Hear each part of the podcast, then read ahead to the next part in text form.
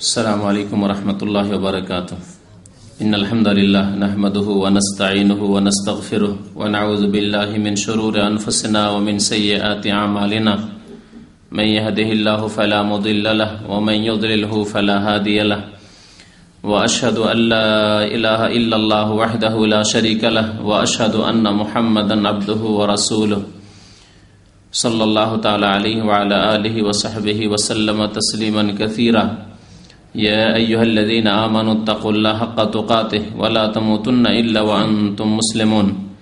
يا أيها الناس اتقوا ربكم الذي خلقكم من نفس واحدة وخلق منها زوجها وبث منهما رجالا كثيرا ونساء. واتقوا الله الذي تساءلون به والأرحام إن الله كان عليكم رقيبا. يا أيها الذين آمنوا اتقوا الله وقولوا قولا سديدا يصلح لكم أعمالكم ويغفر لكم ذنوبكم. ومن يطع الله ورسوله فقد فاز فوزا عظيما. أما بعد فإن خير الحديث كتاب الله وخير الهدي هدي محمد صلى الله عليه وسلم. وشر الأمور محدثاتها وكل محدثة بدعة وكل بدعة ضلالة وكل ضلالة في النار. أعوذ بالله من الشيطان الرجيم بسم الله الرحمن الرحيم الذين آمنوا ولم يلبسوا إيمانهم بظلم أولئك لهم الأمن وهم مهتدون মহান আল্লাহর সমস্ত প্রশংসা যে আল্লাহ রব্বুল আলমিন একমাত্র সমস্ত এবাদত বন্দগীর হকদার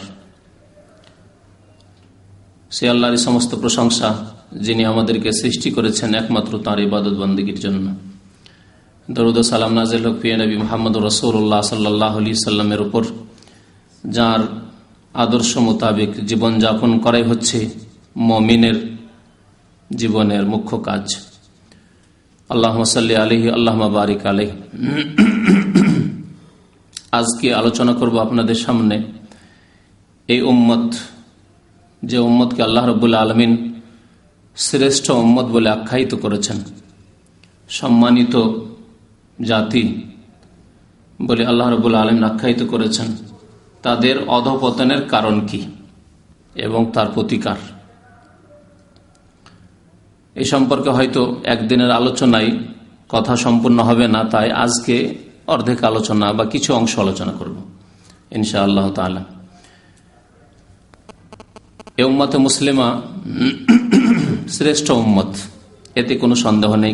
কোরআন করিমে আল্লাহ রবুল আলমিন তাদেরকে খায়রা উম্মা বলে আখ্যায়িত করেছেন।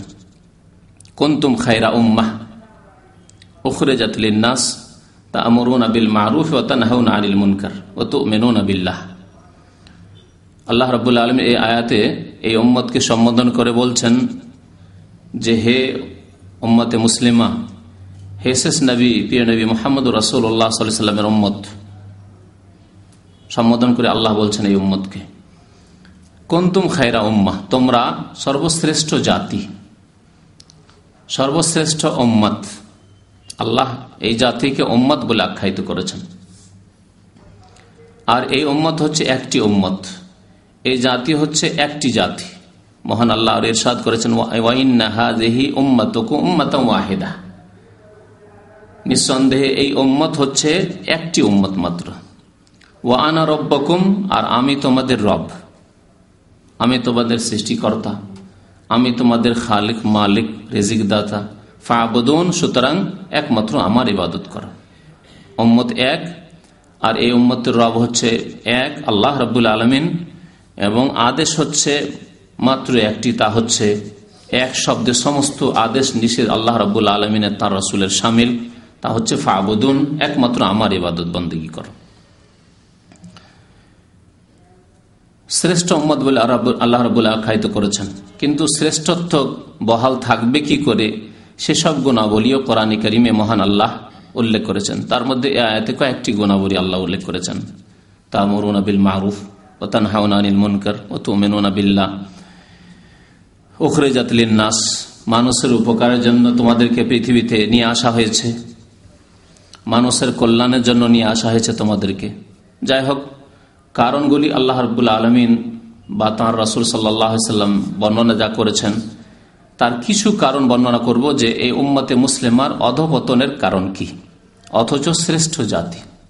শ্রেষ্ঠ জাতি অধপতনে থাকবে, লাঞ্ছিত থাকবে, পদদলিত থাকবে, আর শ্রেষ্ঠ হবে এটি তার বিপরীত কথা।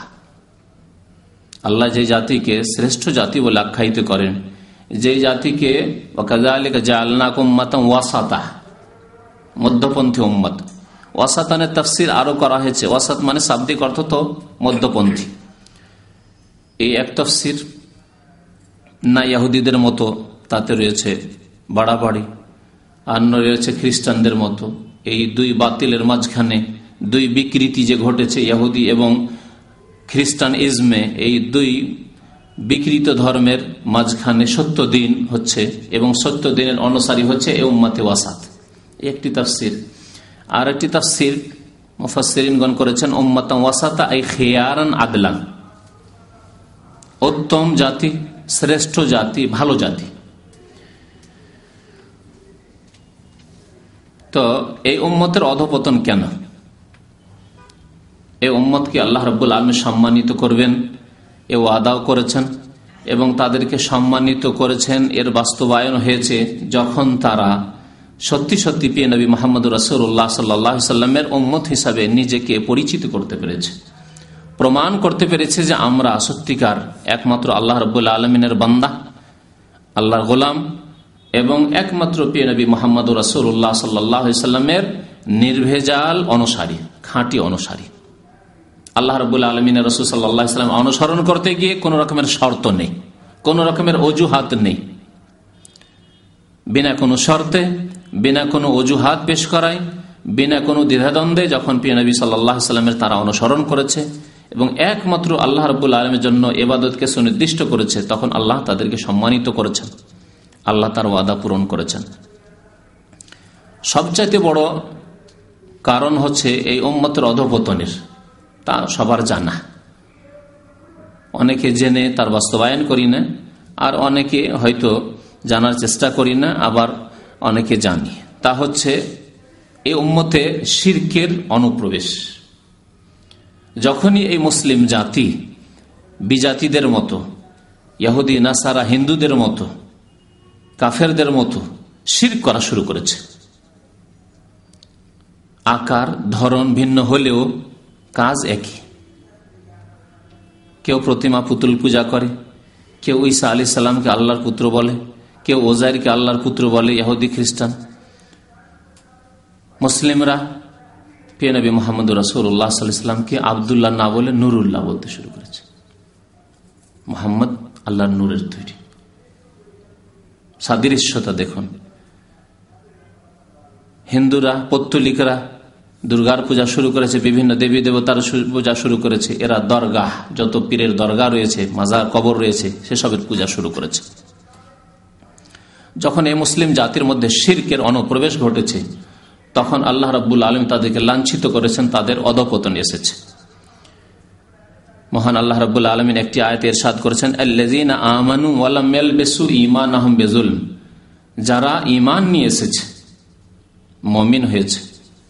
শুধু মমিন হওয়া যথেষ্ট নয়, ইতিবাচক কথা বলা, তার দাবি করা, তার শুধু স্বীকৃতি দেওয়া যথেষ্ট নয়, যতক্ষণ পর্যন্ত নেগেটিভ না থাকবে, নেতিবাচক না থাকবে। ওয়ালমেল বেসু ইমান আহম বেজুলম এবং তাদের ইমানকে জুলমের সাথে সংমিশ্রণ ঘটায়নি। ইমানকে জুলমের সাথে একাকার করে দেয়নি। এই আয়াত যখন নাজিল হলো সাহাবাইক রামদের কয়েকজন পেরেশান হয়ে পড়লেন। যে আইন আলম ইয়াজলিম নাফসা, আল্লাহ বলছেন, যারা ইমান নিয়ে এসছে, মমিন, মুসলিম হয়েছে, তারপরে জুলুম করেনি। তাদেরই মুক্তি রয়েছে। তারা তাদের জন্য নিরাপত্তা রয়েছে। আর তারাই হচ্ছে হেদায়াত প্রাপ্ত। উলাইক আল্লাহমুল আম তাদের জন্য রয়েছে নিরাপত্তা, তারা নিরাপদ। নিরাপদ, তারাই সম্মানিত। অধপতন থেকে, লাঞ্ছনা থেকে, জিল্লত থেকে, গোলামি থেকে সমস্ত রকমের দুনিয়া এবং আখেরাতের বালা মুসিবত বিপদ আপদ থেকে নিরাপদ। কে? যেই ব্যক্তি ইমান নিয়ে আসার পরে জুলমের সংমিশ্রণ ঘটায়নি ইমানের সাথে। আর অহম মহতাদুন, এরাই হেদায়াত প্রাপ্ত, সঠিক পথ প্রাপ্ত তারা। সঠিক পথের উপর সেরাতে মুস্তাকিমের উপর তারা রয়েছে। সাহাবারা জিজ্ঞাসা করলেন, নবী করিম সাল্লা সাল্লামকে যে, ইয়া রাসুল আল্লাহ আমাদের সবাই তো জালেম। কারণ জুল বিভিন্ন প্রকারের। এক হচ্ছে সবচেয়ে বড় জুল আর এক হচ্ছে মানুষের জুলম, নিজের উপর জুলম, তা হচ্ছে বিভিন্ন রকমের গুনহার দ্বারা নিজের উপর জুলম করা। আর তৃতীয় প্রকার জুলম হচ্ছে যে একের অন্যের উপর জুলম অত্যাচার, বান্দার হকের ক্ষেত্রে জুলম। তো আমাদের এমন কি আছে জুলুম করেন না? কখনো হয়তো আমরা অন্যের উপর জুলুম করছি, কখনো বহু সময় আমরা বিভিন্ন রকমের গুনহার কারণে আমরা নিজের নফসের উপর জুলুম করছি। আইন আল্লাহ নাফসা তাহলে তো আমরা মুক্তি পাবো না। আমরা হৃদায়ত পাবো না গুমরা হয়ে যাব রাস্তা হারা হয়ে যাব। নবী করিম সাল্লাম বলেন, আলাম তাসমা কৌলাল আব্দিস সালেহ লোকমান? তোমরা কি শোনি সৎ বান্দা আল্লাহর লোকমানের কথা? তিনি কি বলেছিলেন ওয়াইজ কালা লোকমান লেবনেহি লোকমান, হাকিম, উপদেশ দিচ্ছেন, ওয়াজ করছেন ছেলেকে ইয়া বোনাইয়া হে প্রিয় সন্তান, লা তুশরিক বিল্লাহ, আল্লাহর সাথে শির করিও না। এন্না শির কালা জুলমুন আজিম এই আয়াতকে তোমরা শোনি তাহলে বোঝা যাচ্ছে যে এই আয়াতের আমানু আলম বেসু ইমান আহম বেজুলমিনের আগে লোকমান হাকিমের যে বাণী, সোরে লোকমানের আয়াতগুলি নাজল হয়েছে। তোমরা কি তা শোনি সেখানে আল্লাহ রাবুল আলমিনের জুলম বলেছেন হ্যাঁ? কোন গোনাকে নিশ্চয় শির্ক হচ্ছে সবচাইতে বড় জুলম। তো যারা জুলমের সংমিশ্রণ ঘটায় না, অর্থাৎ ইমানের সাথে শির্কের সংমিশ্রণ নেই। ইমানের মধ্যে শির্কের ভেজাল ঢোকায় না। ইমান খালেস ইমান আল্লাহ রব্বুল আলমীর প্রতি। আল্লাহর প্রতি বিশ্বাস অন্তর থেকে, জবান থেকে, কাজে, কর্মের দ্বারা এই ইমানে কোন রকমের শির্কের গন্ধ পর্যন্ত নেই। ছোট শির্ক হোক, বড় শির্ক হোক গোপনীয় শির্ক শিরকে খাফি হোক, প্রকাশ্য শির্ক হোক জারি শির্ক হোক, কোন রকমের শির্ক তাদের আকিদা আমলে নেই। তারাই নিরাপদ এবং তারাই হেদায়ত প্রাপ্ত। সবচাইতে বড় অধপতনের কারণ এই উম্মতের হচ্ছে শির্ক। স্বর্ণযুগ বলা হয় মুসলিমদের, এই উম্মতে মুসলিমার সাহাবাই কেরামেদের যুগকে। তাবেইনদের যুগ, তাবা তাবেইনদের যুগ। এই তিনটি যুগে শির্কের গন্ধ তো দূরের কথা। শির্ক যে মুসলিম জাতিতে প্রবেশ করল, তার যে কারণ, তা হচ্ছে সুফিজম। সুফিজম হচ্ছে মুসলিম জাতির মধ্যে শির্কের অনুপ্রবেশের মুখ্য কারণ। পীরমরিদির ব্যবসা, তাসাউফ, এ হচ্ছে মুখ্য কারণ। যে কোনো সুফি মারা গেছে, পীর মারা গেছে, তার কবর পাকা হয়েছে। পাকা হওয়ার পরে অতি সম্মান, অতি ভক্তি শুরু হয়েছে তা চাদর চড়ানো হয়েছে। তারপরে তাতে নজর নিয়াজ ফাতেহা খানি শুরু হয়েছে। সেজদা করা শুরু হয়েছে, ফরিয়াদ করা শুরু হয়েছে। যতদিন পর্যন্ত মুসলিম জাতিতে সুফিজম ঢুকেনি, এটি হচ্ছে শিরকের যেহেতু মূল কারণ, মুসলিম জাতিতে শির ঢুকার। ততদিন পর্যন্ত মুসলিম জাতির মধ্যে শির ছিল না শির থেকে পাক ছিল এই উম্মত আর এক শ্রেণির লোকেরা বলে যে, যার মধ্যে তাসাউফ নেই সে জিন্দিক, তার ধর্ম নেই। কোন ধর্ম তাহলে? এই ধর্ম হচ্ছে খিচড়ি ধর্ম। কারণ এই সুফি ইসমের ধর্মই তৈরি হয়েছে কয়েকটি খিচড়ি নিয়ে। কিছু অগ্নি পূজকদের কাছ থেকে, কিছু হিন্দুদের কাছ থেকে, কিছু বৌদ্ধদের কাছ থেকে, কিছু খ্রিস্টানদের কাছ থেকে কেউ হাদিদের কাছ থেকে, আর ওপরের লেবাস আল খাল্লা জুব্বাটা হচ্ছে মুসলমানদের। লেবাসটা হচ্ছে মুসলমানদের মানে নাম তার ইসলাম। সুফিজমে যত শির কুফরি করা হচ্ছে, ওয়াহাদাতুল ওজুদ, হলুল, যত কিছু করা হচ্ছে, আল্লাহ ছাড়া অন্যের কাছে ফরিয়া সব কিছুর ওপর লেবাস হচ্ছে ইসলামিক লেবাস। ইসলামের নাম দিয়ে সব চলছে। সাহাবাই কারামদের যুগ তাবাইনদের যুগ, তাবা তাবাইনদের যুগে শির ছিল না। তাই আল্লাহ রাবুল্লাহ তাদেরকে সম্মানিত করে রেখেছেন। কত শক্তিশালী এই উম্মাদ। কত শক্তিশালী এই উম্মাদ। নবী করিম সাল্লাহ আলী সাল্লাম মদিনাতে আছেন। জীবনে রোমের রাজা কোনোদিন দেখেনি চিঠি পৌঁছেছে রোমের রাজার কাছে। চিঠি পড়ে শোনাচ্ছে সংসদের সদস্যদেরকে, মন্ত্রীদেরকে শোনাচ্ছে। আর সেখানে আবু সুফিয়ান রয়েছে। জাফর আর আরও অনেকে সেখানে অমুসলিম যারা ছিল তারা প্রতিনিধি আবু সুফিয়ানের সাথে ছিল। সেখানে শোনানোর পরে বলছে সে ব্যক্তি লায়াখাফ মালিক বানিল আসফার। আবু সুফিয়ান বলছে, তার অবস্থা দেখে সেই রাজা রোমের, রোম সাম্রাজ্যের রাজার কথা শুনে, আর সে এত প্রভাবিত হয়েছে ভয়ে ভীত হয়েছে ওই সব দৃশ্য দেখার পরে আবু সুফিয়ানের মন্তব্য মালিক বানিল আসফার। আরে আমরা ইমান নিয়ে আসছি না মোহাম্মদ সাল্লামের ওপর অথচ রোমের রাজা বানিল আসফার, যারা শ্বেতাঙ্গ ইউরোপিয়ানদেরকে বলা হয়েছে বানিল আসফার তখনকার রোমানরা, আজকালকার ইউরোপিয়ান। তো এই রাজাও ভয় করছে এই রাজার এত ক্ষমতা, এত প্রভাব, এর এত সেনাবাহিনী, এসব থাকা সত্ত্বেও ভয় করছে মোহাম্মদ সাল্লাহ সাল্লামকে, আর আমরা বিরোধিতা করছি, বিরোধিতা করে আমরা সাকসেসফুল হতে পারব না।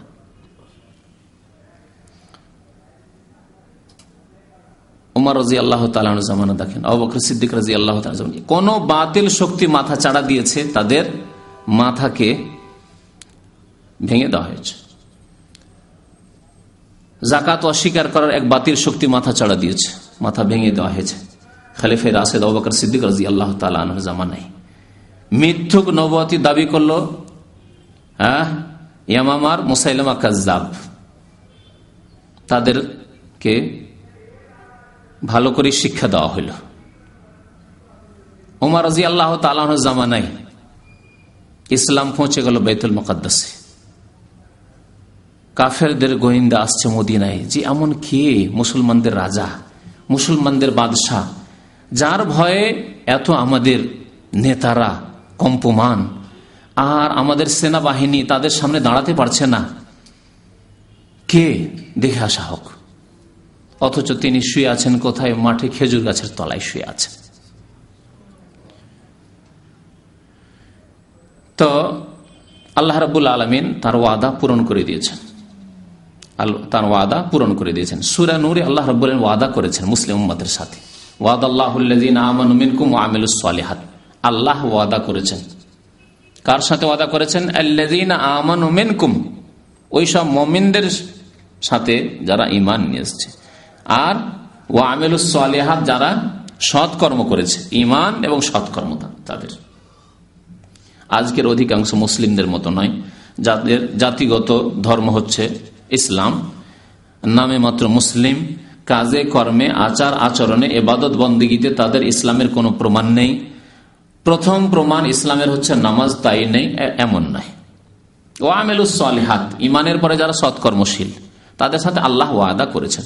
ইন্নআল্লাহ আল্লাহফুল মেয়াদ। আল্লাহ রবুল্লা আলম ওয়াদার বাস্তবায়নকারী। আল্লাহর ওয়াদায় কোন রকমের ত্রুটি নেই। আল্লাহর ওয়াদা সত্য। কি ওয়াদা করেছেন? ফিল আর্থ পৃথিবীতে আল্লাহ রাবুল আলমিন খেলাফত দান করবেন। যে খেলাফতের জন্য অনেকে অনেক রকমের চেষ্টা চালাচ্ছে। দেখা গেল যে প্রিয়নবী মোহাম্মদ রসুল্লাহ সাল্লাহ আলী সাল্লামের আদর্শ মোতাবেক আমরা দেখছি যে অনেক দূরের ব্যাপার স্যাপার, আর এগিয়ে যেতে পারব না। তখন নিজের পক্ষ থেকে খেয়াল খুশি একটা রাস্তা বাছাই করল যে সবাই তো এই দিক দিয়ে দৌড় দিচ্ছে, আর দেখা গেল যে তারা নেতৃত্বে পৌঁছে গেল, তারা সংসদে পৌঁছে গেল, তারা পার্লামেন্টে পৌঁছে গেল। সুতরাং আমরাও চেষ্টা করি না কেন, ওই রাস্তা দিয়ে চেষ্টা করি। এইরকম কিছু লোক শুরু শুরু করেছে। আর কিছু লোক শুরু করেছে নিজের মুরব্বীদের কথাই যে আমরা যদি এই রাস্তা ধরি বিভিন্ন দেশে বেরিয়ে যাই আর বিভিন্ন রকমের বড়রা যে তরিকা বলছেন, সেই তরিকায় যদি আমরা বেরিয়ে যাই, তো বড় সফল কাম হব আর আমরা মনে হয় সম্মানিত হব। অথচ তারা প্রিয় নবী সাল্লাহ আলি সাল্লামের আদর্শ থেকে দূরে সরে গেছে। তো আল্লাহ রাবুল্লাহ ওয়াদা করছেন কিসের খেলাফত দান করবেন। এদের উদ্দেশ্য সৎ। এরা চায় ওই খেলাফত, হারিয়ে যাওয়া খেলাফত, হারিয়ে যাওয়া ধন। মানুষের যখন কোনো জিনিস হারিয়ে যায় তার সন্ধানের জন্য আপ্রাণ চেষ্টা চালায়। আপনার কোনো মূল্যবান বস্তু যদি হারিয়ে যায়, তো সেসব সন্ধানের জন্য আপনার চেষ্টা চালিয়ে থাকেন। এ হচ্ছে মানুষের স্বভাব। এই উম্মতের অনেকেই, অনেক চিন্তাশীল ব্যক্তিরাই হয়তো সৎ নিয়ত নিয়ে, ভালো উদ্দেশ্য নিয়েই তারা ওই হারিয়ে যাওয়া বস্তুকে সন্ধান করার জন্য সচেষ্ট হয়েছে আপনার চেষ্টা চালিয়েছে। কিন্তু নবী করিম সাল্লাম যে রাস্তার উপর ছেড়ে গেছেন সাহাবাই কেরমদেরকে খোলাইফা রাশেদিনদেরকে আর খোলাইফা রাশেদিনদের অনুসরণ করতে বলেছে। যে সেই রাস্তা ছেড়ে দিই। কারণ সেই রাস্তা কে সারা জেনে, জেনেই তারা ছাড়ুক আর না জেনেই ছাড়ুক। তারা দেখেছে যে এই পথের ওপর অত তাড়াতাড়ি এগিয়ে যাওয়া যাবে না। আমরা দেখছি যে আমাদের জীবনে তো পাবোই না। তখন অন্য অন্য রাস্তা ধরেছে। অনেক সময় অজ্ঞতার কারণে বিভ্রান্তির শিকার হয়েছে। আল্লাহ বলছেন খলিফান্নাহম তোমাদের হারিয়ে যাওয়া বস্তু দেব। হারিয়ে যাওয়ার পরে নবী করিম সাল্লামকে আল্লাহ দিয়েছেন। খলাফের আশেদিনকে আল্লাহ দিয়েছেন। সাহাবাই কিরামদেরকে দিয়েছেন। তাবেইন তাবা তাবেইনদের জামানি দিয়েছেন। দীর্ঘদিন ধরে আল্লাহ রব্বুল আলম এই সুযোগ দিয়েছেন। প্রায় এক হাজার বছর ধরে আল্লাহ সুযোগ দিয়েছেন। এক হাজার বছর, এই চোদ্দশো বছরের ইতিহাস ইসলামের এখন পর্যন্ত, এই চোদ্দশো বছর ইতিহাসের মধ্যে এক হাজার বছর পর্যন্ত আল্লাহ রব্বুল এই জাতিকে সম্মানিত রেখেছেন। অধপতনে যায়নি এই জাতি। এই মুসলিম জাতির অধপতন এই বিগত চারশো বছর থেকে কাছাকাছি। সারা বিশ্বে মুসলিম জাতির অধপতন আর বিশেষ করে আমাদের উপমহাদেশে, ভারত, বাংলাদেশ, পাকিস্তান, যাকে বলা হয়। এসব দেশে মুসলিমদের অধপতন চারশো বছর হয়নি, তিনশো তিনশো সাড়ে তিনশো বছর। তার বিষয় নয়।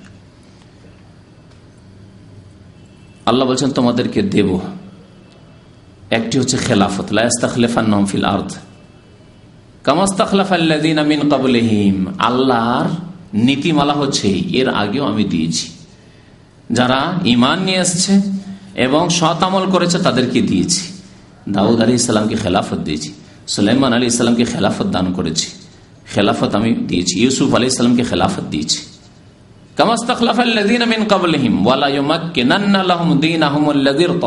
আল্লাহ এই আয়াতে তিনটি ওয়াদা করেছেন। একটি হচ্ছে খেলাফতের ওয়াদা কারণ মানুষ যখন খেলাফত, নেতৃত্ব পায়, ক্ষমতা পায়, তখন সম্মানের জীবন যাপন করতে পারে। আর যদি তা না থাকে, তা হারিয়ে ফেলে, তখন অধপতনের জীবন, লাঞ্ছনার জীবন যাপন করে। মুসলিম উম্মার অবস্থা তাই। খেলাফত হয়ে গেল। দ্বিতীয় ওয়াদা আল্লাহ হচ্ছে ওয়ালাইমা কেনান্নাহম দিন আহম তাদের দিনকে আল্লাহ শক্তিশালী করবেন। আল্লাহ নাজিলকৃত দিন তাদের অন্তরে যে দিনের মহাব্বত রয়েছে, দিনের কালিমা রয়েছে, দিনের প্রতি ইমান বিশ্বাস রয়েছে, সেই দিনকে আল্লাহ রব্বর কি করবেন? শক্তিশালী করবেন।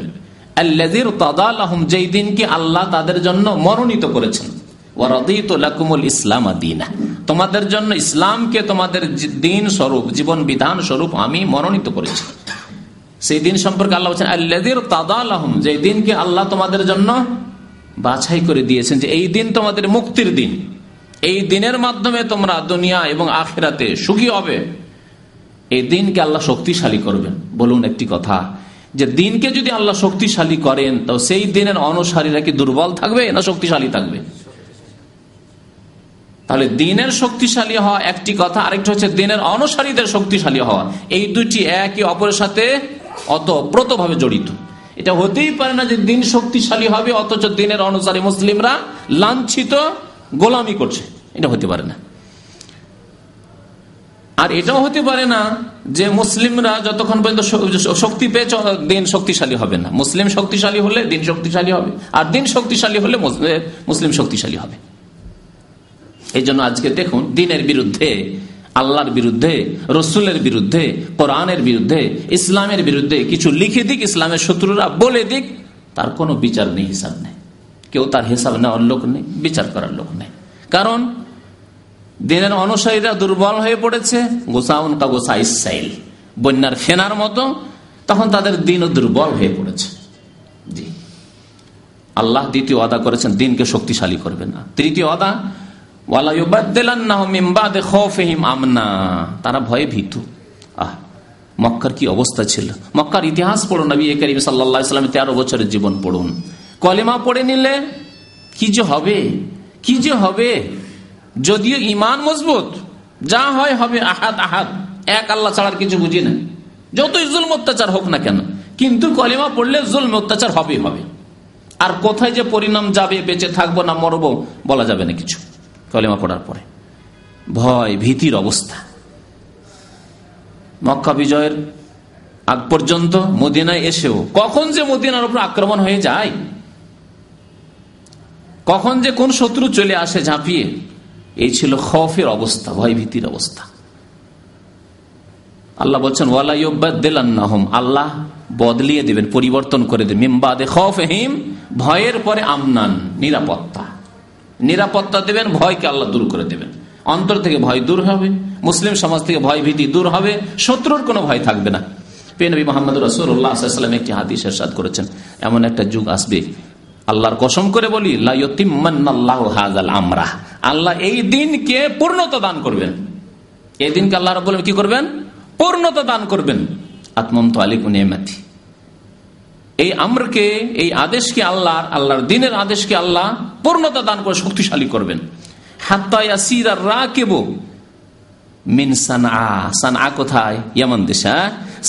থেকে যাবে মক্কা তো করার জন্য। ছশো কিলোমিটার, সাতশো কিলোমিটার। একজন সওয়ারি। রয়েছে যে হীরা থেকে একজন মহিলা একাই সফর করবে। মা তাকাফ ইল্লাল্লাহ। আল্লাহ ছাড়া আর কারও ভয় থাকবে না। না কোনো ধর্ষণের ভয় থাকবে, না কোনো শত্রু খুন করে দিবে, এই ভয় থাকবে। চিন্তাই হয়ে যাবে টাকা পয়সার, জীবন চলে যাবে, কোনো ভয় নেই। মাথা খাফা আল্লাহর ভয় একমাত্র থাকবে, আর কোনো ভয় থাকবে না। অন্তরে ভয় থাকবে যে আল্লাহ আল্লাহ যদি গোনা করি, ধরে নেবেন আল্লাহ রবুল্লা আলমিন। যদি অন্যায় করি, জুলুম করে, অত্যাচার করি, যদি নামাজ না পড়ি, যদি শির করি, আল্লাহ ছেড়ে দেবেন আল্লাহ ধরে নেবেন। এই ভয় শুধু। ওয়াজেব আলাগানামে। আর ছাগলের ভয় থাকবে, নেকড়ে বাঘের। ছাগল থাকলে নেকড়ে বাঘ। সুযোগ পেলে ছেড়ে দেবেন। এই ভয় থাকবে, যদি কারও ছাগল থাকে ছাগলের পাল থাকে, তাহলে নেকড়ে বাঘ বলে ভয় থাকবে। আর মানুষ মানুষকে খাবে, মানুষ মানুষকে খুন করবে, মানুষ মানুষের চিন্তায় রাজধানী করবে সব ভয় থাকবে না। ধর্ষণ হবে, এসব ভয় থাকবে না। কোন জুল অত্যাচার হবে কারও ওপর, কারও বেইমানি হবে, এসব ভয় থাকবে না। সুহান আল্লাহ নবী করিম সাল্লামের এই ভবিষ্যৎবাণী তার বাস্তবায়ন সাহাবাই কেরামদের যুগ হয়েছে।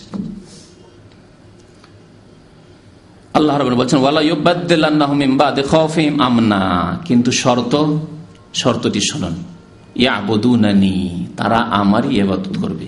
লায়ুস রেকুনা বিষয়া আমার সাথে কোনো কিছুকে শরিক করবে না। কোনো কিছুকে শরিক করবে না। ছোট হোক, বড় হোক, যে কোনো ক্ষেত্রে হোক, যে কোনো ক্ষেত্রে হোক আকিদার ক্ষেত্রে হোক, আমলের ক্ষেত্রে হোক হ্যাঁ কোনো ক্ষেত্রে শরিক করবে আল্লাহর পবিত্র রবুবিয়াতের ক্ষেত্রে হোক, এবাদত বন্দীর ক্ষেত্রে কোনো ক্ষেত্রে শরিক করবে না। এই কথা বলবে না যে সেজদা দুই প্রকার। ওলি, আউলিয়া, বুজুর্গানে দিন, তাদেরকে তাজিমের সেজদা করা যায়। হ্যাঁ কথা বলবে না। দোয়া করবে আল্লাহ ছাড়া অন্যের কাছে? আর বলে, আল্লাহর অলিদের কাছে চাইলে আল্লাহর অলির আল্লাহর কাছ থেকে নিয়ে দেন। বা আল্লাহর অলিদেরকে আল্লাহ রব এতটা ক্ষমতা দিয়েছেন যে তাদের কাছে চাইলে আল্লাহর কাছেই চাওয়া হয়। যারা ভারত উপমহাদেশের বড় বড় এক শ্রেণির অলামা তাদের বক্তব্যে সব কথাবার্তা রয়েছে, যা বলছি। কোন কাল্পনিক কথাবার্তা বলছি না? বড় বড় অলামা তারা বলছে যে আল্লাহর অলিদেরকে আল্লাহ এত সুপার পাওয়ার দিয়ে দেন যে তাদের কাছে চাইলে আল্লাহর কাছেই চাওয়া হয়। জি। অথচ তার আমাদের দেশের মুসলিম সমাজের কাছে বড় বড় অলমা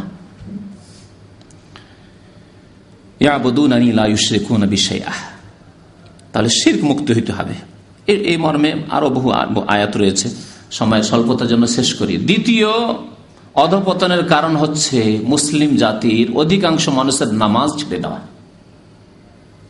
আজকাল মুসলিম বিশ্বে নামাজ পড়ার লোক পাওয়াই মুশকিল। যে কোনো জায়গায় যান, আপনার গ্রামের হিসাব করলে আপনি বের করতে পারবেন যে শতকরা কয়জন নামাজ পড়ে। হ্যাঁ আপনার বিল্ডিং এ আপনার কোম্পানিতে আজকাল যান বড় বড় কোম্পানিতে এমামার মতো কোম্পানি আর ওই বিভিন্ন যে জামেল, এসব কোম্পানিতে হাজার, দেড় হাজার, দুই হাজার বাংলাদেশি আছে। আর মসজিদে নামাজ পড়তে আসে পঞ্চাশ জনের বেশি হবে না। বেশি করে বললাম, পঞ্চাশ জন লোক নামাজ পড়ে, ত্রিশ জন পড়ে নামাজ। তো ফজর কথা বলছে না এশান নামাজ। জি। ফজর যদি বলা হয়, তো জানি না, আল্লাহ পাক জানে ফজরের কি অবস্থা। এ হচ্ছে মুসলিম জাতির অবস্থা। তো মুসলিম জাতির অধপতনের দ্বিতীয় মুখ্য কারণ হচ্ছে অধিকাংশ মুসলিমদের বেনামাজি হয়ে যাওয়া। মহান আল্লাহ বলছেন ওয়াস্তাইন বিশ্বরে ওয়াসালাহ আল্লাহর কাছে সাহায্য চাও ধৈর্যের সাথে এবং নামাজের সাথে। তাহলে বোঝা গেল, আল্লাহর সাহায্য নেমে আসবে নামাজ পড়লে। বিনা নামাজে আল্লাহর কোনোদিন সাহায্য নেমে আসবে না। অধিকাংশ মুসলিমরা যদি বেনামাজি হয়ে যায়, তো আল্লাহর সাহায্য আসবে কোথেকে এই জাতির জন্য? যেই জাতির ওপর আল্লাহর সাহায্য, আল্লাহর মদত আসে না, সেই জাতি লাঞ্ছিত হবে না, তার কি পাবে তারা? কি হক রাখে আল্লাহর কাছে আর? একজন মুসলিমের কালেমা ইলাইল্লাহ মোহাম্মদ রসুল্লাহর ওপর বিশ্বাস আছে কিনা এর প্রমাণ হচ্ছে, প্রথম প্রমাণ হচ্ছে নামাজ। যে ব্যক্তি নামাজ পড়ে, তার অঙ্গ প্রত্যঙ্গ দিয়ে তার মসজিদে যাওয়া আসা দিয়ে প্রমাণ করে যে, আমি মুসলিম, আমি নামাজ পড়ি। যে ব্যক্তি নামাজ পড়ে না, তার কাছে কোনো প্রমাণ নেই। এই জন্য হাদিসে রয়েছে যে যে ব্যক্তি অমাল্লাম ইহাফেজ আলাইহিন না যে ব্যক্তি নামাজের হেফাজত করে না, লাম তাকুল্লাহ নৌরান ওয়ালা বুরহানান ওয়ালা না জাতানি অমাল কেয়ামা না তার কাছে আলো থাকবে, না তার কাছে কোনো প্রমাণ থাকবে যে মুসলিম। আজকাল তো মুসলিম দাবি করাতে অত্যন্ত আগ্রহী, অথচ এক অক্ত নামাজ পড়ে না। হ্যাঁ? নবী করিম সাল্লাহ বলছেন যে তার কাছে কোনো প্রহান নেই, দলিল নেই। প্রমাণ নেই তার কাছে মুসলিম হওয়ার যে ব্যক্তি নামাজের হেফাজত করে না। আর কেয়ামতে কার সাথে থাকবে, তা তো আপনাদের জানাই আছে। হয়তো ভোবার এই হাদিস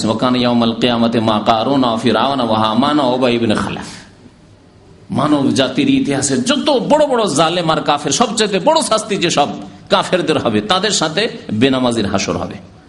কারণ ফেরাউন, হামান হ্যাঁ আর ওবাইবিন খালাফ। ওবাইবিন খালফ এত বড় শত্রু ইসলামের যে নবী করিম সাল্লা সাল্লামের হাতের মোবারক অস্ত্র তাকে গিয়ে লেগেছিল। এত হতবাগ আসে। তার সাথে বেনামাজি উঠবে কেমতের দিন।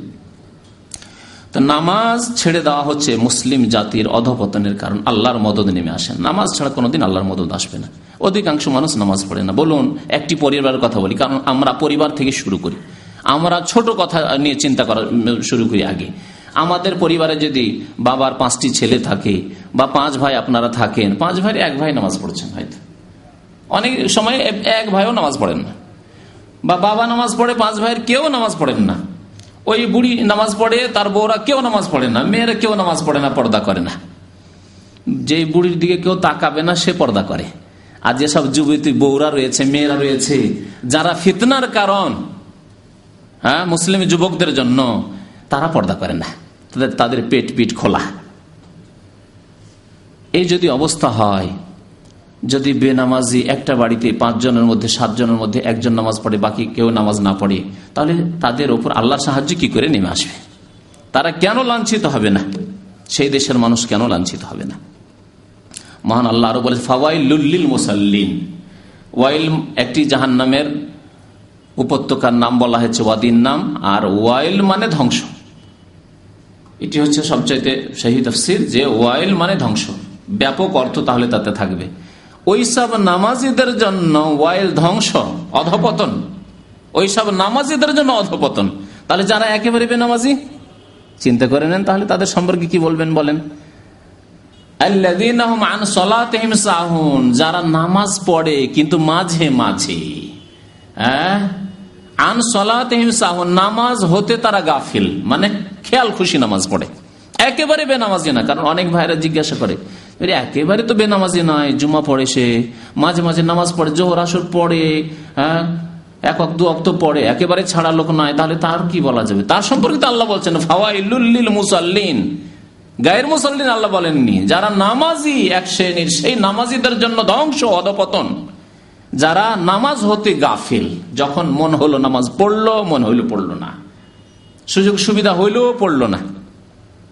আজকাল বেনামাজি ভাইদেরকে, যুবকদেরকে যদি বলা যায় নামাজ পড়েন ভাই, সময় পায় না সময় পায় না। যখন সময় পায়, পড়ে নি। যখন সময় পায়, পড়ে নি। আর এমনি সময় পায় না। জি। এরাই তো ফাওয়াইলুল্লিল মুসাল্লিন আল্লাদিন মানুসাল্লাহ এদের জন্য অধপতন। আর যদি সম্মান পেতে হয়, আল্লাহ তাদের কথা বলেছে জমিনে শক্তিশালী করব। কাফের, ইসলামের শত্রু, আল্লাহর শত্রু রাসুলের শত্রু, দিনের শত্রু, তোমাদের শত্রু, ভয় করবে কখন? শক্তিশালী হবে তখন। শক্তিশালীর গায়ে কেউ হাত দেয় না। শক্তিশালী গায়ে কেউ হাত দেয় না। জমিনে যদি তাদেরকে শক্তিশালী করি তাহলে তারা কি করবে? শক্তিশালী কতদিন থাকবে? আকামুসাল্লাহ নামাজ কায়েম করবে। প্রথম কারণ হচ্ছে, উপায় হচ্ছে শক্তিশালী থাকার, নিজের শক্তিকে হেফাজতে রাখার, শক্তিকে বহাল রাখার। আকামুসাল্লাহ নামাজ কায়েম করবে। দুই নম্বর ও আতা জাকাত দেবে। ও আমার বিল মারুফ, সৎ কাজের আদেশ দেবে। ও নাহ আনিল মুনকার, আর অসৎ কাজে বাধা দেবে। এই গুণগুলি যদি থাকে, তাহলে ওম্মত শক্তিশালী হবে, আর না হলে অধপতনে যাবে। তৃতীয় কারণ হচ্ছে নবী করিম সাল্লামের সুন্নতের রাস্তা ছেড়ে দিয়ে বিদাতের পথ বাছাই করা। সুন্নত ছেড়ে দিয়ে বিদাতকে গ্রহণ করা। আজকে অধিকাংশ মুসলিম বিশ্বের মানুষ যেদিকে সংখ্যাগরিষ্ঠ লোক সেখানে, সেদিকে। এতগুলি লোকেরা বুঝে না, এত বড় বড় আলেমরা বুঝে না, আমাদের দেশে আলেমরা নেই, তারা বুঝে না, এগুলি হচ্ছে দলিল মুসলিম সমাজের। গোটা বাংলাদেশে এগুলি হইল এসব হচ্ছে, প্রতি বছর হচ্ছে, তারা কি না বুঝেই করছে? তাদের মধ্যে আলেম আলমা নেই, এগুলি হলো তাদের কথাবার্তা। সন্ন্যতের রাস্তা ত্যাগ করা এবং বিদাতের রাস্তা অবলম্বন করা, এ হচ্ছে অধপতনের কারণ এই উম্মতের।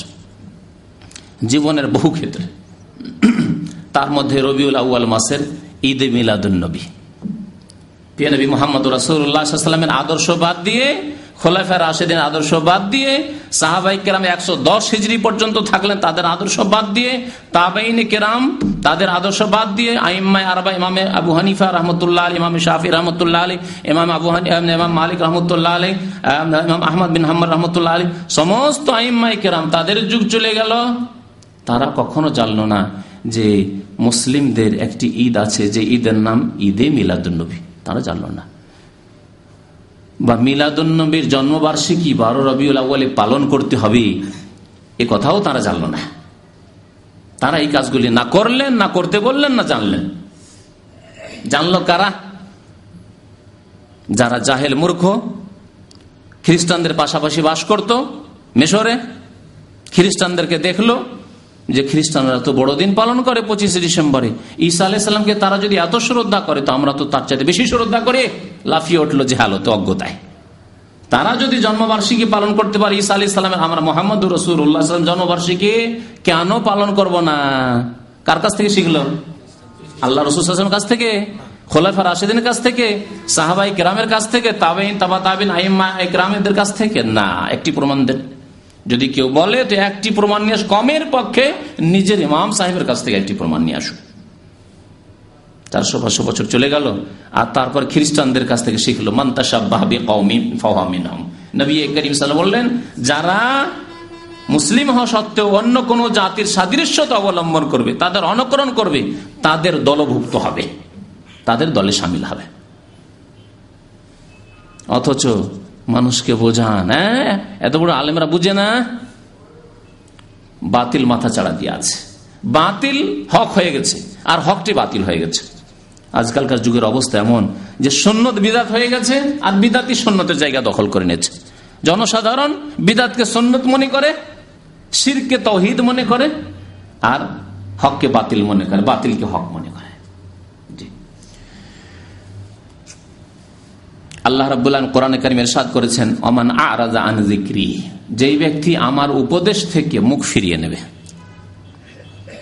আল্লাহর উপদেশ হচ্ছে কোরআনুল করিম, আল্লাহর উপদেশ হচ্ছে নবী মোহাম্মদ রসুল্লাহামের হাদিস সোননাথ অমান আরাজা আন জিক্রি ফাইনাল্লাহু মাই শতান দানকা তার জীবন খুব সংকীর্ণ হয়ে যাবে। অশান্তির জীবন, লাঞ্ছনার জীবন, অধপতনের জীবন, ধ্বংসের জীবন, গোলামের জীবন। মাই দানকা। অমান মাই ও আমা, এবং দিনে তাকে অন্ধ করে তাহলে বিদাতি, যে ব্যক্তি কোরআন এবং সন্না থেকে নবী করিম সহি আদর্শ থেকে বিমুখ হবে, তাকে আল্লাহ রাবুল কিয়ামতের দিনে অন্ধ করে উঠাবেন। আর দুনিয়াতে তাদের অশান্তির জীবন, মাইশা দনকা। সংকীর্ণ জীবন, অশান্তির জীবন, মানসিক অশান্তি। পারিবারিক অশান্তি, ব্যক্তি জীবনের অশান্তি, সামাজিক অশান্তি, রাষ্ট্রনীতির ক্ষেত্রে অশান্তি, অর্থনীতির ক্ষেত্রে অশান্তি, সব ক্ষেত্রে অশান্তি। অশান্তি আর অশান্তি। কোনখানে শান্তি আছে মুসলিম সমাজে? শান্তি নেই। শান্তি নেই জন্য অনেক মুসলিম পালিয়ে যাচ্ছে মুসলিম দেশ ছেড়ে অমুসলিম দেশ আর বলছে ওখানেই শান্তি বেশি। কোন শান্তি খুঁজছে দেখুন। হ্যাঁ? নিজের দেশে কোরআন এবং হাদিস দিয়ে শান্তি প্রতিষ্ঠা করা তফিক হচ্ছে না। তখন দুনিয়ার শান্তিতে ধোকা খেয়ে যাচ্ছে যে ওই সব দেশে গেলে একটু নিরাপত্তার সাথে থাকব, ওই দেশে গেলে একটু ছেলেমেয়েরা ভালো লেখাপড়া করবে, আর ওই দেশে গেলে সুযোগ সুবিধা পাবো, বেশি ডলার আর পাউন্ড ইনকাম করতে পারব। এইসব চিন্তাধারা। নিজের দেশে, নিজের সমাজে, নিজের পরিবারে শান্তি প্রতিষ্ঠা করতে তারা পারছে না। কারণ তারা আল্লাহর উপদেশ থেকে বিমুখ হয়েছে। অমান আর ওমান আরাদান জিকিরি ফাইনাল্লাহ মাইসাতানকা পেনবী মোহাম্মদ রাসুল্লাহ সাল্লা সাল্লামের আবু দাউদের একটি হাদিস রয়েছে। একদিন বক্তব্য করলেন, বক্তব্যের মতো বক্তব্য করলেন মাওয়াতান বালিগা। সাহাবারা বলছেন যে, অত্যন্ত অর্থপূর্ণ বক্তব্য করলেন নবী করিম সাল্লাম। কথা অল্প, নবী সব কথাই কথা অল্প, আর তার অর্থ ভাব অত্যন্ত বেশি। এমন বক্তব্য করলেন যাতে সবাই কেঁদে ফেলল। আর অন্তর আমাদের মোমের মতো নরম হয়ে গেল। ওয়াজেলাত মিনহাল কলুব, ভয় কম্পিত হলো অন্তর। জারাফাত মিনহাল ওয়ন আর সে ওয়াজ বক্তব্য শোনার পরে চোখ দিয়ে সবার অস্ত্র প্রবাহিত হলো। তারপরে নবী করিম সাল্লাম কে আমরা ওসিয়তের কথা বললাম ওসিয়ত ওসিয়ত করলেন আমাদেরকে। উপদেশ দিল ও সি কুম্বি তাকুয়াল্লাহ তোমাদেরকে আল্লাহকে ভয় করতে বলছি। তোমাদেরকে উপদেশ দিচ্ছি যে আল্লাহকে তোমরা ভয় করবে। ওয়াসাম আহা এবং নেতাদের আনুগত্য করবে। ওয়াইন তা আম্মার আলাইকুম আব্দুন, যদিও তোমাদের নেতা গোলাম হোক না কেন কৃতদাস হোক না কেন। কারণ আমার পরে যারা বেঁচে থাকবে বা পরবর্তীকালে যারা আসবে, তারা দেখবে মুসলিম সমাজে বহু ইখতলাফ। নানা ভাষা, নানা মত, মতের অভাব নেই। এত মতানৈক্য দেখবে, ইখতলাফ দেখবে। তখন সমাধান কি? ফালাইকুম বে সুন্নতি তখন তোমরা যদি সম্মানিত হতে চাও তোমরা ধ্বংস থেকে বাঁচতে চাও, আমার আদর্শকে সন্ন্যতকে মজবুত করে ধারণ করবে। অসন্নতিল খোলাফাই রাশেদিন আল মাহদিন বাদি। আমার পরে হেদায়ত প্রাপ্ত যে খোলাফের রাশেদিনরা রয়েছেন খোলাফে আর বা তাদের আদর্শকে মজবুত করে ধারণ করবে। তাই খোলাফে রাশেদিনদের সন্ন্যত আদর্শকে মজবুত করে ধারণ করতে বলা হয়েছে। আব্দু আলহিবিন নামাজ বা ইয়াকু মহদাসাতিল অমুর আর তোমরা নিজেকে নতুন নতুন ধর্মের নামে কাজ থেকে বাঁচাবে। ধর্মের নামে নতুন নতুন কাজ থেকে নিজেকে বাঁচিয়ে রাখবে। ফাইন নাকুল্লা বিদাতেন দলালা, কারণ প্রত্যেকে বিদাত হচ্ছে গুমরাহি। আল্লাহ নবী কি বলছেন? কুল্লা বিদাতিন দলাল্লাহ আর আমাদের দেশের বড় বড় আলেমদের কাছে শুনবেন যে বিদাত ভাই দুই প্রকার। এটি যদিও হাদিস কোরআনের নেই, তো এটি হচ্ছে বিদাতে হাসানা। এটি হচ্ছে কি? বিদাতে হাসানা। মিলাদুন্নবীর যদিও নেই এটি হচ্ছে কি? বিদাতে হাসানা। শয়ে হালুয়া রুটি খাওয়া যদি হাদিসে নেই। এটি হচ্ছে বিদাতে হাসানা, গরিব গরুবাবকে খাওয়াচ্ছি, বিদাতে হাসানা। এই যে কোরআন খানি করে বক্সাচ্ছি চল্লিশা করছি, বা তিন দিনে, দশ দিনে, যা করছি করছি, এগুলো হচ্ছে সব বিদাতে হাসানা। মুসলিম জাতির, যে জাতি যে বিদাত করে, তা হলো হাসানা। তা তাদের নিকটে ভালো, কারণ সেগুলিকে ভালো মনে করে তারা শুরু করেছে, তাদের নিকটে হাসানা। কিন্তু আল্লাহর নিকটে কি হাসানা আছে, বিদাত? রাসুল্লাহামের নিকটে কি কোনো বিদাতে হাসানা ছিল? যে ধর্মের নামে নতুন কাজ তোমরা শুরু করবে আর তোমরা ভালো লেবল লাগিয়ে দিবে। হ্যাঁ? আছে? যদি থাকতো তো নবী করিম এই কথা বলতেন ফাইন না কুল্লা বিদাতিন তলাল্লাহ জেনে রেখো যে প্রত্যেক বিদাত হচ্ছে গুমরাহির কারণ। আবদুল্লাহ বিন আব্বাস রাজি আল্লাহ তালা বলছেন, ইউশেক আন্তানজেল আলিক হেজারত মিনাসমা আমার আশঙ্কা, আমাকে ভয় লাগছে। সাহাবাই কেরামদের যুগে সাহাবাই কেরামদের যুগে আবদুল্লাহ বিন আব্বাস রাজি আল্লাহ তালহমা যদি দেখতেন যে কোনো সাহাবি বা কোনো তাবেই, সাহাবি নয় হয়তো, তাবেই, এইরকম দেখতেন যে কোনো ক্ষেত্রে হয়তো যে এটির কারণ কি বা এটির হিকমত কি, এই ধরনের কথাবার্তা বলতে শুনতেন বা অমুক এইরকম ধরনের ফতোয়া দিচ্ছে বলছে মশলা বলছে, তখন তিনি এই এই ক্ষেত্রে বলেছিলেন এই কথাটি, ইউশেকো, আমাকে ভয় লাগছে, আন্তানজেল আলিকুম হেজারাত মিনা সামা আকাশ থেকে তোমাদের ওপর পাথর বর্ষণ করা হবে, ভয় লাগছে আমাকে। যে কখন জানলা যে পাথর বর্ষণ করে দিবে তোমাদের ওপর অথচ শ্রেষ্ঠ যুগে, স্বর্ণ যুগের কথা। বহু সাহাবাই কেরাম বেঁচে রয়েছেন তখন। তাবেইনদের যুগ, সাহাবাই কেরামদের শেষ যুগ। আকুল রকম কালা রসুল্লাহ সাল্লাহ তোমাদেরকে বলছি যে আল্লাহ রসুল সাল্লাম বলেছেন ওয়াতাকুল তোমরা বলছো যে কালা ফোলান না ফোলান অমুক বলেছে অমুক বলেছে? আল্লাহ রসুলের কথা বলছি, নবীর হাদিসের কথা বলছে, নবীর সুন্নতের কথা বলছি, আর সেখানে পেশ করবে যে অমুক বলেছেন অমুক বলেছেন। চলবে? আজকে করি নাকি আমরা? হ্যাঁ আমাদের এক সিন আলমরা করে না যে আমাদের এটা মজাবে নেই। শহীদ বখারি শরীফের হাদিস। তাকে নাকচ করে দিয়ে আমাদের মজাবে নেই। মজাবের দলিল কি ভাই? বলছে, ওই এতে আছে তাহাবিতে আছে। না হয় মত্তা মালিক আছে। আর না হইলে কেয়াসের জন্য। অনেক জায়গায় শুধু দলিলের কথা। দলিল যদি সহি হাদিস থাকতো তবু তো খানিকটা ছিল।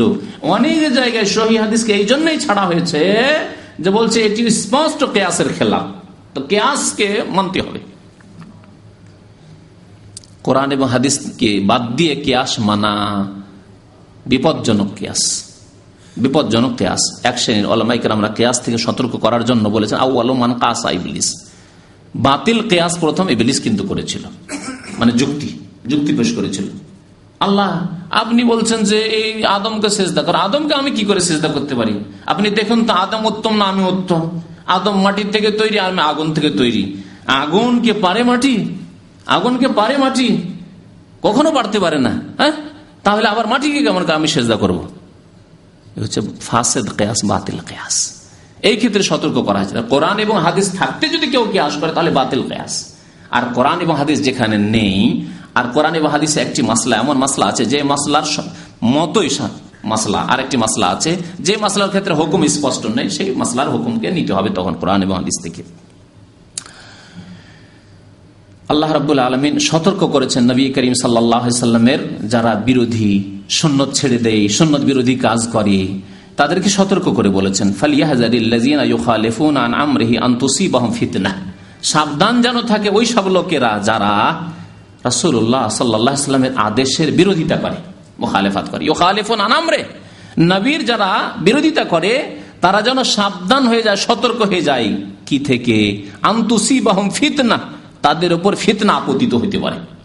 ফিতনা আসতে পারে। নবী করিম সাল্লাম এই ফিতনার তফসির করেছে ফিতনা মানে দুনিয়ার আজাব কারণ আরেকটি আজাবের কথা আল্লাহ বলছেন আউ বাহম আজাবুন আলিম অথবা তাদের ওপর যন্ত্রণাদায়ক আজাব আসবে, কঠোর শাস্তি আসতে পারে। তো আজাবুন আলিম হচ্ছে আখেরাতে মরার পরে আর ফিতনা হচ্ছে দুনিয়ায়। ফিতনা হচ্ছে ইমানের ফিতনা ফিতনা হচ্ছে পারিবারিক ফিতনা ফিতনা হচ্ছে আপনার সামাজিক ফিতনা ফিতনা হচ্ছে আপনার হালাল হারামের ফিতনা ফিতনা, রুজি হালাল না পেয়ে হারাম খেতে শুরু করল আর ইমান গেল। বিভিন্ন রকমের ফিতনা। ফিতনা হচ্ছে বিপদ আবাদ বিভিন্ন বালা মুসিবতের ফিতনা ফিতনা ফিতনা হচ্ছে রোগের ফিতনা, দৈহিক ফিতনা, বহু রকমের দুনিয়া ফিতনা রয়েছে। যারা নবী করিম সাল্লামের বিরোধিতা করে, তাদেরকে সতর্ক হওয়া উচিত ফিতনা থেকে, আল্লাহর পক্ষ থেকে ফিতনা আসতে পারে। নবী করিম সাল্লাহ আলী সাল্লামের জামানায় ওহদের যুদ্ধে একটি কথা শুধু তারা তাও ইতিহাদ করে। সরাসরি বিরোধিতা তারা করেননি, ইজতেহাদ করে।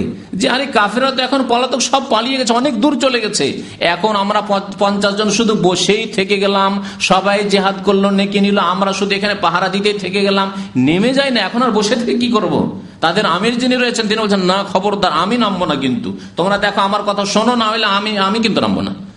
তিনি শহীদ হয়ে গেলেন, কিন্তু ওখান থেকে নামলেন না। অন্যান্য সাহাবিরা নিজের ইস্তিহাদ করলেন। যে আনবী সালামের আদেশটি ছিল যে যতক্ষণ পর্যন্ত যুদ্ধ চলছে, এখন তো যুদ্ধ শেষের দিকে নেমে পড়ে, যেমনই নেমে পড়েছেন, নবী সালামের বিরোধিতা হয়েছে, উদ্দেশ্য বিরোধিতার ছিল না, কিন্তু বিরোধিতা হয়েছে। কি হলো? পেছন দিক থেকে খালেদ বিন ওয়ালিদ, আবু সুফিয়ান তখন কুফুরের অবস্থায় তারা ছিল। পেছন দিক থেকে এসে ঘিরে ফেলল। পেছন দিক থেকে হঠাৎ করে অতর্কিত হামলা, আক্রমণ, আর সামনের দিক থেকে আক্রমণ, কোন দিকে সামলাবে? সত্তর জন সাথে সাথে কিছুক্ষণের মধ্যে সত্তর জন সাহাবাই কেরাম শহীদ হয়ে গেলেন। দুনিয়ার ফিতনার এই একটি দৃশ্য। ফিতনা। যারা বিরোধিতা করে জেনেই বিরোধিতা করুক, আর না জেনেই বিরোধিতা করুক ইচ্ছা করে ইচ্ছাকৃত বিরোধিতা করুক, আর অনিচ্ছাকৃতই বিরোধিতা করুক। তাদের ফিতনার ভয় রয়েছে। আজকে মুসলিম জাতির বিপদ বিপদ বিপদ, গোলামি, এই ফিতনা, এগুলি হচ্ছে ফিতনা। আর আজাবুন আলিম তো সামনে আছে। চতুর্থ কারণ হচ্ছে, মুসলিম জাতির অধপতনে আল্লাহ রাস্তায় একটি বড় ফরজকে ছেড়ে দেওয়া। তা হচ্ছে জিহাদ ফিসাবিল্লাহ আল্লাহ রাস্তায় জিহাদকে ছেড়ে দেওয়া। জেহাদের ইসলামে এত বেশি গুরুত্ব রয়েছে যে অনেক আইমাই কেরামগণ জেহাদকে ইসলামের ষষ্ঠ রুকুন বলে আখ্যায়িত করেছেন। ইসলামের। ইমানের ছয়টি রুকুন আছে কিনা? তো জানাই আছে। আল্লাহর প্রতি খেরি তো ইমানের ছয়টি পিলার, ছয়টি কোটি স্তম্ভ আর ইসলামের কয়টি পিলার? পাঁচটি। অনেক অলমাই কিরামরা বলেছেন ইসলামেরও ছয়টি পিলার। প্রথম হচ্ছে, কালেমা এলাই রাহিল্লাল মোহাম্মদ শাহাদাত দান করা, নামাজ জাকাত প্রদান করা সমে রমদান রমজান মাসের রোজা রাখা, আর বাইতুল্লাহর হজ করা, আর জিহাদ ফিসাবিল্লাহ কারণ নবী করিম সাল্লাহ আলি সাল্লাম বড়ই তাগিদ করেছেন জিহাদের জন্য। নবী করিম সাল্লাম একটি হাদিসে বলেছেন, যেই ব্যক্তি জিহাদ করল না মাল্লাম ইয়াগজু যে আল্লাহ রাস্তায় জেহাদ করল না। ওয়ালাম বিল গাজু আর কোনদিন জেহাদের চিন্তাও আসলো না যে আল্লাহ যদি সুযোগ সুবিধা কোনোদিন দেই, মৌকা, চান্স দেই, তো আমি জেহাদ করব আল্লাহ রাস্তায়। এই মন মানসিকতাই তৈরি হলো না, এই মেজাজ তৈরি হলো না, মগজ এই কথা আসলো না। কোনোদিন এই চিন্তাও করল না, আর এই আশা আকাঙ্ক্ষাও রাখল না, আল্লাহ কোনোদিন সুযোগ দান করো। এই আশা আকাঙ্ক্ষাও রাখল না। কোনোদিন জীবন কল্পনাতে আসলো না জেহাদের কথা। আর যদি কারও আসে, তো জেহাদের অপব্যাখ্যা। জেহাদ মানে জেহাদ মানে আন্দোলন, জেহাদ মানে মিছিল হ্যাঁ? ইনকেলাব, জিন্দাবাদ, নারায় তকবির, আল্লাহ আকবর, ওরা মিছিল করছে, আমরাও মিছিল করি, তাই না? জেহাদ মানে ধর্মঘাট করা, এগুলি হচ্ছে পশ্চিমা জেহাদ, বুঝছেন না? ধর্মঘাট করা, আর দেশের এত কোটি কোটি টাকা লস করা, একটা দিন যদি ব্যবসা বাণিজ্য বন্ধ থাকে, তো কি লস হয় তা তো বুঝতে পারছেন। আর জেহাদ মানে হচ্ছে ভোট দেওয়া ইলেকশনে অংশ নেওয়া হ্যাঁ? এসব হচ্ছে জেহাদ, এক শ্রেণির লোকদের। আর এক শ্রেণির লোকদের জেহাদ হচ্ছে সবচেয়ে বড় জেহাদ, নফসের জেহাদ। এটি জেহাদ অবশ্যই জেহাদ, কিন্তু এটি বড় জেহাদ, আর আল্লাহ রাস্তায় যারা রক্ত দিয়েছে, তারা নাকি ছোট জেহাদ করেছে। হামজা রাজি আল্লাহ তারা ছোট জেহাদ করেছেন সৈয়দুসাহাদা আর সাহাবাই কেন সব ছোট জেহাদ করেছেন। নবী করিম সাল্লাম দাঁত ভেঙেছেন ছোট জেহাদে গিয়ে, আর এরা সব বড় জেহাদ করছে। জি। এ হচ্ছে অবস্থা। ইসলাম বুঝার অবস্থা এই। তো যারা আল্লাহ রাস্তায় জিহাদ ছেড়ে দেবে, তাদের অধপতন নেমে আসবে। কারণ জিহাদ না থাকলে, জেহাদ না থাকলে একটি দেশে যদি সবকিছু থাকে, আর প্রতিরক্ষা মন্ত্রণালয় না থাকে, সবকিছু আছে। বিদেশ মন্ত্রণালয় আছে, আর গৃহ মন্ত্রণালয় আছে, সব আছে। আর ধন সম্পদের অভাব নেই। আর পেট্রোল আছে, ডলার আছে, এই আছে, সেই আছে। আর আপনার খাদ্যদ্রব্যের অভাব নেই, কিছুর অভাব নেই। কিন্তু সেনাবাহিনী নেই। সে দেশের অবস্থা কি হতে পারে? মুসলিম জাতির যদি জেহাদ না থাকে, কিন্তু জেহাদ করবে কি? এটি হচ্ছে প্রশ্ন। জেহাদ, আমি আপনি জেহাদের নেতৃত্বে বেরিয়ে যাব। আর দিয়ে কাফের জালেমদের কাছে, ফাসেকদের কাছে লিস্টেড যে সন্ত্রাসী, ধরো এদেরকে। না, এর নাম জেহাদ নাই। এর নাম জেহাদ নয় অবশ্যই। জেহাদকে বুঝতে হবে। জিহাদ করা ফরজ দায়িত্ব নেতাদের। নেতাদের মধ্যে যদি নামাজি না থাকে, রোজাই না থাকে, হজ না থাকে জাকাত না থাকে আর থাকলেও দু দু চারটি মাঝে মাঝে হজ করাটা খুব সহজ ব্যাপার। কারণ হজ করতে আসলে তো স্পেশাল গেস্ট আর মেহমান মাসাল্লাহ তো এগুলি তো হইতে পারে ওমরা তো এগুলো তো অসুবিধা নেই। তো কথা হচ্ছে যদি নামাজই না থাকে জাকাত না থাকে, এসব যদি না থাকে, পর্দাই না থাকে, তাহলে তাহাদের দ্বারা জিহাদি কি হবে? তো কথা হচ্ছে যে জেহাদ ফি সাবিল্লাহ যদি না থাকে মুসলিম জাতিতে, তাহলে সেই জাতি লাঞ্ছিত হবেই হবে। কারণ তাদের কাছে কোনো ক্ষমতা নেই। হ্যাঁ? তাদের কাছে কোনো ক্ষমতা নেই। নবী করিম সাল্লাহ আলী সাল্লাম কোরআন করিমের জেহাদের বহু আয়াত রয়েছে। জেহাদ সম্পর্কে যদি পড়তে হয় সুরে আনফালের তফসির পড়বেন। সুরে আনফালের তফসির পড়বেন যে কেন জেহাদ? জেহাদ হচ্ছে শান্তি প্রতিষ্ঠার উপায়। জেহাদ মানে অশান্তি নয়, জেহাদ মানে শান্তি প্রতিষ্ঠার উপায়। আপনার অ্যাপেন্ডিক্স হয়েছে, পেটে ব্যথা থাকতে পারছেন না, আপনার ব্যথা কমানোর একমাত্র উপায় হচ্ছে হসপিটালে গিয়ে পয়সা ঢেলে এসে কি করা? অপারেশন করা, কেটে ফেলা। কেটে ফেলা, পেটকে কাটা, আর তারপরে আপনার যা কেটে ফেলতে হয় কেটে ফেলা এই হচ্ছে আপনার হচ্ছে শান্তির উপায়। ঠিক তেমনি জিহাদ ফিসাবিল্লা পৃথিবীতে শান্তি প্রতিষ্ঠার উপায়। যারা শান্তিকে বিঘ্নিত করে, যারা যারা শান্তি প্রতিষ্ঠিত হতে দিন দেয় না, যারা আল্লাহ রব্বুল আলমিনের এবাদত বন্দী স্বাধীনভাবে করতে বাধা সৃষ্টি করে, আল্লাহর কলিমা উচ্চারণ করতে বাধা সৃষ্টি করে আল্লাহর দিন পালন করতে বাধা সৃষ্টি করে তাদের ক্ষেত্রে জেহাদ ফিসাবি ইল্লাহ নবী করিম সাল্লাম এই ক্ষেত্রে একটি হাদিসে বলেছেন, মুসনাদ আহমদ আবু দাউদ রয়েছে হাদিসটি। এজা তাবা ইয়াতুম এই না তোমরা যখন ব্যবসায় মেতে উঠবে এই না বিশেষ রকমের ব্যবসা, এমন এক ব্যবসা যা সুদি ব্যবসা, যাতে রয়েছে সুদ আর প্রতারণা ধোকার ব্যবসা। মানুষ যখন বেশি বেশি ব্যবসা বাণিজ্যতে মেতে উঠে, তখন আর হালাল হারাম দেখছি যে আর লোভ সামলানো যায় না। এত হালাল হারাম করতে গেলে এই লোকটি হালাল হারাম দেখে না, তো এর দেখা যায় দিনে একশো রিয়াল ইনকাম আর আমি যদি হালাল হারাম হালাল হারাম করে পঁচিশ টাকাও তো পকেটে আসে না, তার কতদিন লোভ সামলাবো? তখন মানুষ হালাল হারাম সব খেতে শুরু করে। নবী করিম সাল্লাম বলেছেন এই ব্যবসার কথা, যেই ব্যবসাতে রয়েছে সুদের সংমিশ্রণ। এইরকম ব্যবসা যখন হালাল হারামের ব্যবসা শুরু করবে ও আখাল তুম আজনাবাল বাকারে। আর তোমরা গরুর লেজ ধরা শুরু করবে মানে চাষি হয়ে পড়বে পাকা চাষি। জমি ছাড়া আর কিছু বুঝো না, চাষাবাদ করা ছাড়া আর ফসল ফসল নিয়ে আসা ছাড়া আর কিছুই বুঝো না, আর কোনো খোঁজ খবর নেই। না দিন শিক্ষা, না দিনের ছেলে মেয়েদেরকে তালিম দেওয়া, ছেলে মেয়ে একটু বড় হলে, এই মাঠে যাও, এই মাঠে যাও, চাষের জমিতে যাও। আর যারা ব্যবসায়ী, যা দোকানে বস। পড়াশোনা নেই ইসলাম সম্পর্কে শিক্ষা নেই, কোনো জ্ঞান নেই, যা ব্যবসা কর। এজা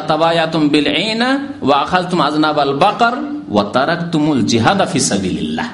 আর রাস্তায় তোমরা করা ছেড়ে দেবে। তখন আল্লাহ তোমাদের ওপর লাঞ্ছনাকে চাপিয়ে দেবেন, অপদস্থ করবেন আল্লাহ তোমাদেরকে তখন। সাল্লাহ তার এলা দিন অতক্ষণ পর্যন্ত আল্লাহ তোমাদের লাঞ্ছনা আর ভৎসনা গোলামীকে দূর করবেন না, যতক্ষণ পর্যন্ত তোমরা তোমাদের দিনের দিকে ফিরে না আসবে। দিনের দিকে ফিরে আসা মানে দিনের বিভিন্ন বিধি, বিধান, ফরজ আদায় করার সাথে সাথে আল্লাহ রাস্তায় জিহাদের প্রস্তুতি নেওয়া। আর এই দায়িত্ব হচ্ছে রাষ্ট্রনেতাদের। আল্লাহ যেন তাদেরকে তৌফিক দান করেন, বলুন আমি পঞ্চম কারণ হচ্ছে ইসলামী আইনের বাস্তবায়ন না করা। মুসলিম জাতির অধপতনের মুখ্য কারণ একটি, আজকের যুগে ইসলামী আইনের বাস্তবায়ন না করা। কতটি মুসলিম দেশ আছে পৃথিবীতে? হ্যাঁ ইঞ্জিনিয়ার সাহেব বলেন। মুসলিম দেশ কতটি পৃথিবীতে? হ্যাঁ? না না, সাতান্ন। ছাপ্পান্ন, সাতান্নটি দেশ আছে। কম আর বেশি হোক মানে ষাটের কাছাকাছি দেশ আছে। এতগুলি মুসলিম দেশ, আর সমস্ত মুসলিম দেশগুলির নেতা হচ্ছে মুসলিম। তারা মনে করে যে আমরা কলিমা পড়া মুসলমান, আমরা জাতিতে মুসলমান। কিন্তু ইসলামী আইনের বাস্তবায়ন সৌদি আরব ছাড় কোথাও নেই ইসলামী আইনের বাস্তবায়ন কোথাও নেই পৃথিবীতে। আল্লাহ বলছেন, কতিবা আলিকুমল কেসাস। খুন করলে তার জন্য আল্লাহ কেসাস ফরজ করেছেন। আল্লাহ বলছেন ওয়াসারে ওয়াসারে কাত ফাক্তা চোরের হাত কেটে নাও।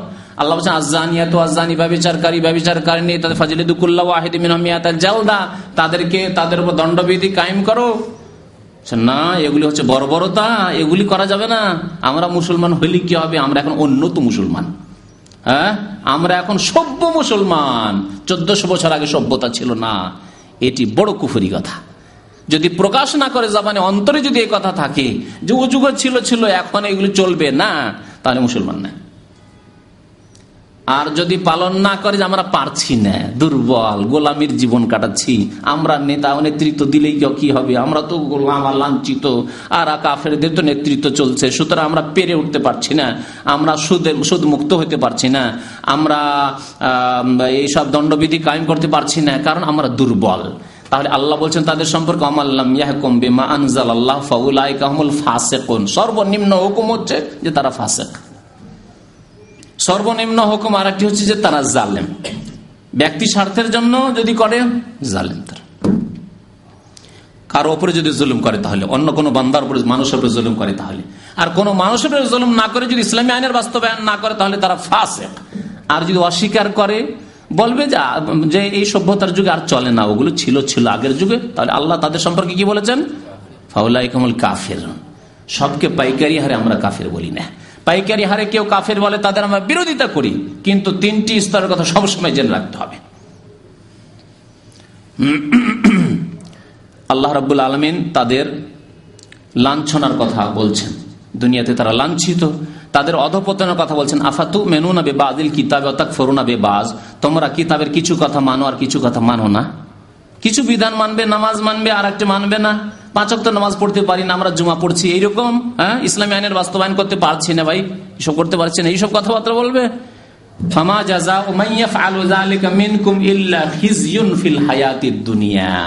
এদের শাস্তি হচ্ছে পৃথিবীতে যে দুনিয়াতে কি থাকবে তারা? খিজিয়ন লাঞ্ছিত থাকবে। গোলামি করবে, পদদলিত তারা থাকবে। ফিজুন ফিল হায়াতের দুনিয়া। আর আখেরাতে ওয়াউমাল কেয়ামাতে ইয়োরাদ্দুনা ইলা আসাদ্দিল আজাব আর কেয়ামতের দিনে এদের এই সব নেতাদেরকে, এই সব ক্ষমতাশালীদেরকে, যাদেরকে আল্লাহ নেতৃত্ব দিয়েছেন, ক্ষমতা দিয়েছেন, অথচ ইসলামী আইনের বাস্তবায়ন তারা করল না। কঠোর শাস্তির দিকে তাদেরকে ঠেলে দেওয়া হবে। কঠোর শাস্ত্রের দিকে তাদেরকে ঠেলে দেওয়া হবে।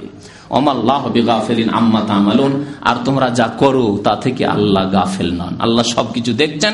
অন্তর তোমাদের অন্তরে কি আইনের বাস্তবায়নের চাহিদা রয়েছে, কামনা বাসনা রয়েছে, চেষ্টা রয়েছে, যারা ইসলামী আইনের বাস্তবায়নের দাবি করে, তাদের কথাগুলিকে তোমরা শ্রদ্ধার নজরে দেখো, সেই কথাগুলিকে তোমরা ভালো মনে করে নিতে চাও, তাহলে ঠিক আছে, তোমরা করো। তারা বিভ্রান্তির শিকার হতে পারে। এক শ্রেণির লোকেরা ইসলামী আইনের বাস্তবায়নের এই দাবি তুলে তার বিভ্রান্তি শিকারে গুমরা হয়েছে। ঠিক আছে, তাদের শাস্তি হওয়া উচিত। কিন্তু তোমাদের অন্তরে যদি সততা থাকে যে ইসলাম আইনের বাস্তবায়ন আমরা করব, তো ভালো উপদৃষ্টি নিয়ে নাও তাদের কাছ থেকে। আর তোমাদের এই ফরজ দায়িত্ব তোমরা পালন করো। তোমাদেরকে তো তারা স্মরণ করিয়ে দিয়েছে। আল্লাহ রব্বুল আলমিন মানব রচিত বিধানকে জাহিলি বিধান বলে আখ্যায়িত আফা হুকমাল জাহিলিয়াতিয়াবুগন তারা জাহিলি যুগের ওই আবু জাহল আবুল আহাবের ওই বিধান নিয়ে এসে কাফের কাফেরদের তৈরি করা বিধান নিয়ে এসে, কেউ বস্তুবাদ, কেউ সমাজবাদ, কেউ আর জাতীয়তাবাদ, এসব দিয়ে তারা দেশ চালাতে চায়, তা রাষ্ট্র পরিচালনা করতে চায় হ্যাঁ? মানব রচিত বিধানের বাস্তবায়ন করতে চায়, আফা হুকমাল জাহিলিয়াতিয়াবুগন তারা এটি চায়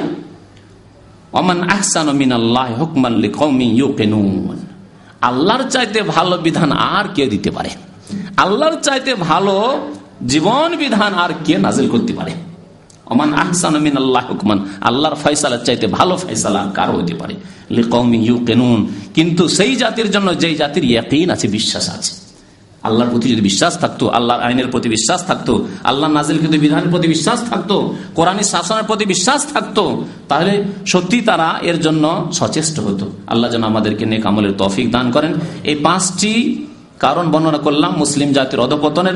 আল্লাহ যেন আমাদেরকে সেই সব অধপতনের কারণ থেকে বেঁচে থাকার তৌফিক যেন দান করেন। আল্লাহ আমাদেরকে তার প্রতিকারের যেন তৌফিক দান করেন। আল্লাহ রব্বুল আলম আমাদেরকে জীবনের সমস্ত ক্ষেত্রে উন্নতি সাধনের যেন তৌফিক দান করেন। আল্লাহ আমাদেরকে নেক আমলের তৌফিক দান করেন। আল্লাহ আমাদের অতীতের গোনা খাতা মাফ করে দেন। আমাদের নেতাদেরকে, মালিকদেরকে যাদেরকে আল্লাহ ক্ষমতা দিয়েছেন, তাদেরকে আল্লাহ যেন সম্মতি দান করেন। তাদেরকে যেন ইসলামী আইনে আইনের বাস্তবায়নের তৌফিক যেন দান করেন। আল্লাহ রব্বুল আলম যারা বিভ্রান্ত হয়েছে, তাদের বিভ্রান্তি যেন দূর করে দেন। তাদেরকে যেন হেদায়াত দান করেন। আমাদেরকে প্রিয় নবী মোহাম্মদ রসুল্লাহামের সুন্নাত মোতাবেক চলার যেন তফিক দান করেন। বিদাত থেকে শির থেকে আল্লাহ রবুল্লা আমাদের সমাজকে যেন বাঁচিয়ে রাখেন।